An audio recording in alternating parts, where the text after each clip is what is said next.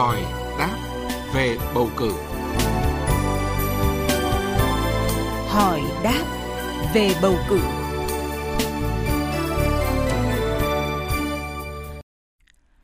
Thưa quý vị và các bạn,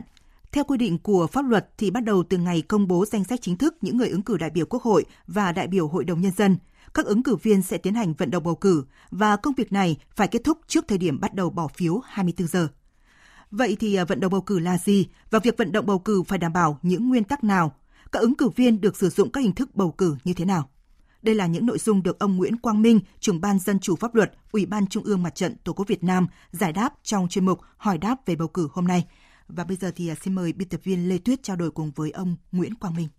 Trước hết thì xin trân trọng cảm ơn ông Nguyễn Quang Minh, trưởng ban dân chủ pháp luật, Ủy ban Trung ương Mặt trận Tổ quốc Việt Nam đã nhận lời tham gia chuyên mục hỏi đáp về bầu cử trên kênh thời sự Đài Tiếng nói Việt Nam. Vâng, xin chào quý thính giả của Đài Tiếng nói Việt Nam. Thưa ông là sau khi hiệp thương lần thứ ba xong thì ờ, có một cái nội dung cũng được ờ, luật ờ, quy định đó là cái việc vận động bầu cử. Vậy thì cái việc vận động bầu cử là gì và cái việc vận động bầu cử này thì phải đảm bảo những nguyên tắc như thế nào thưa ông? Trước hết chúng ta cần hiểu vận động bầu cử là gì. Theo quy định hiện nay, vận động bầu cử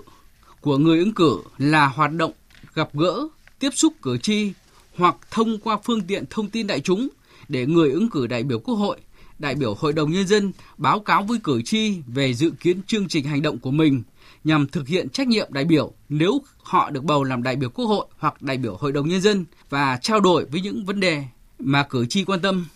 tạo điều kiện để cử tri tiếp xúc với người ứng cử, hiểu rõ hơn người ứng cử để cân nhắc lựa chọn bầu những người đủ tiêu chuẩn làm đại biểu Quốc hội, đại biểu Hội đồng nhân dân. Việc tổ chức vận động bầu cử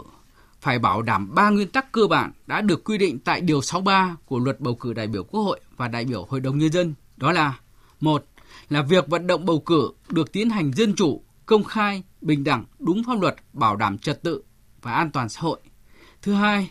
là người ứng cử đại biểu Quốc hội ứng cử đại biểu Hội đồng Nhân dân ở đơn vị bầu cử nào thì thực hiện việc vận động bầu cử tại đơn vị đó. Thứ ba là các tổ chức phụ trách bầu cử và thành viên của các tổ chức này không được vận động cho người ứng cử. Thưa ông là vậy thì những người ứng cử sẽ được sử dụng những cái hình thức uh, vận động bầu cử như thế nào ạ? Thế hiện nay thì uh, pháp luật quy định cái việc vận động bầu cử của người ứng cử thì được tiến hành bằng hai cái hình thức cơ bản sau.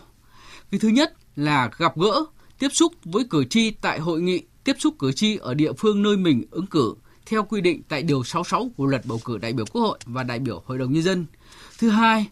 là thông qua phương tiện thông tin đại chúng theo quy định tại điều 67 của luật bầu cử đại biểu Quốc hội và đại biểu Hội đồng nhân dân. Tuy nhiên ý, thì trên thực tế thì chúng ta cũng đã biết ý, là với việc phát triển và tác động rất hiệu quả của mạng xã hội hiện nay ý, thì ngoài hai cái kênh chính thống được quy định nêu trên ấy, thì theo tôi thì người ứng cử có thể sử dụng mạng xã hội để tương tác với cử tri và vận động bầu cử cho mình. Nhưng tất nhiên là cái việc sử dụng mạng xã hội này thì phải tuân thủ đúng các quy định của pháp luật về sử dụng mạng xã hội và về vận động bầu cử và không được thực hiện các hành vi bị cấm. À, vậy thưa ông thì là cái việc mà vận động bầu cử thông qua các phương tiện thông tin đại chúng thì được quy định thực tế như thế nào ạ? Theo quy định tại Điều 67 của Luật Bầu cử đại biểu Quốc hội và đại biểu Hội đồng Nhân dân, thì người ứng cử đại biểu Quốc hội trình bày với cử tri về dự kiến chương trình hành động của mình nếu được bầu làm đại biểu Quốc hội khi trả lời phỏng vấn trên các phương tiện thông tin đại chúng ở địa phương nơi mình ứng cử và trên trang thông tin điện tử về bầu cử đại biểu Quốc hội của Hội đồng bầu cử quốc gia. Người ứng cử đại biểu Hội đồng nhân dân thì trình bày với cử tri về dự kiến chương trình hành động của mình nếu được bầu làm đại biểu Hội đồng Nhân dân khi trả lời phỏng vấn trên các phương tiện thông tin đại chúng ở địa phương và trên trang thông tin điện tử về bầu cử của Ủy ban bầu cử ở địa phương nếu có. Hội đồng bầu cử quốc gia, Ủy ban bầu cử có trách nhiệm chỉ đạo cơ quan quản lý trang thông tin điện tử thực hiện đúng các quy định của pháp luật về việc đăng tải nội dung vận động bầu cử. Ủy ban Nhân dân cấp tỉnh tổ chức việc đăng tải thông tin chương trình hành động của người ứng cử đại biểu Quốc hội, ứng cử đại biểu Hội đồng Nhân dân trên các phương tiện thông tin đại chúng của địa phương.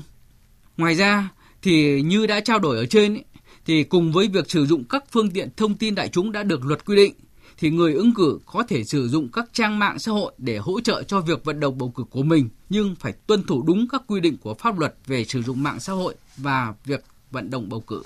Xin à, trân trọng cảm ơn ông về cuộc trao đổi.